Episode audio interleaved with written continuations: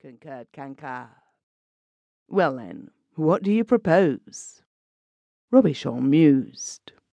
Since we shall not be allowed to do ourselves justice on the stage, we must find an opportunity off it. A private performance. Good. Yet, if it is a private performance, how is Paris to be the judge? Ah, murmured Robichon, that is certainly a stumbling block. They sipped their aperitifs moodily. Many heads were turned towards the little table where they sat. There are Quinquart and Robichon.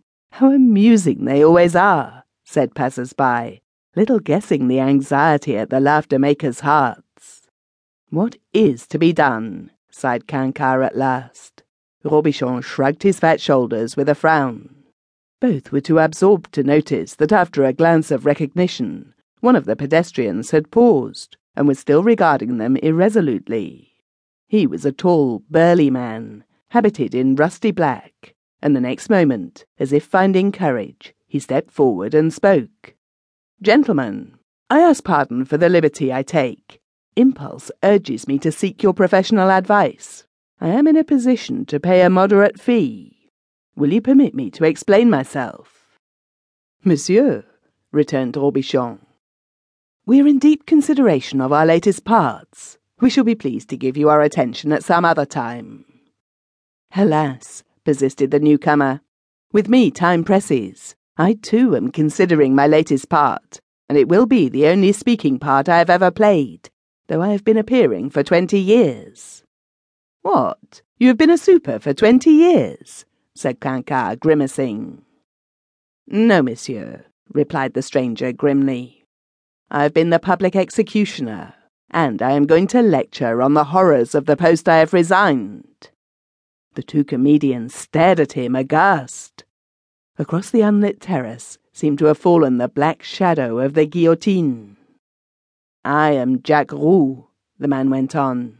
I am trying it on the dog at Abbeville-sous-Bois next week, and I have what you gentlemen call stage fright. I who never knew what nervousness meant before.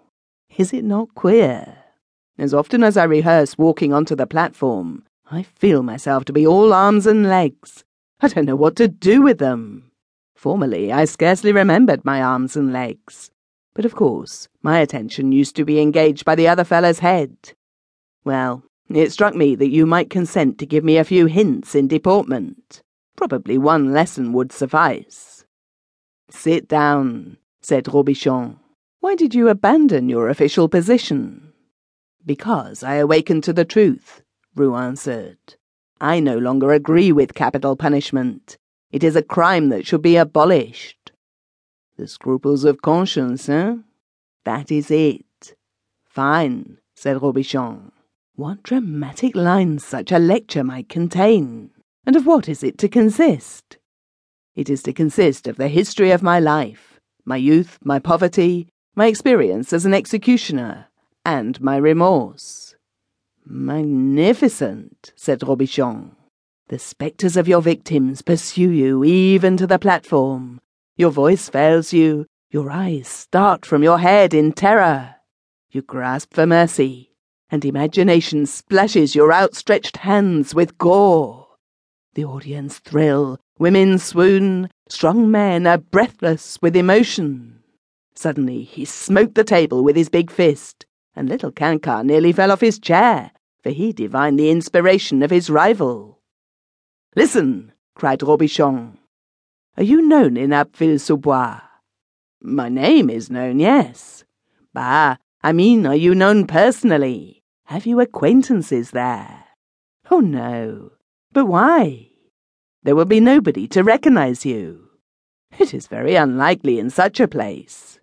What do you estimate that your profits will amount to? It is only a small hall, and the prices are cheap. Perhaps two hundred and fifty francs. And you are nervous.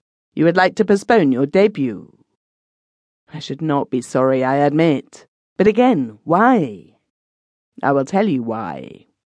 I offer you five hundred francs to let me take your place. Monsieur? Is it a bargain? I do not understand. I have a whim to figure in a solemn part. You can explain next.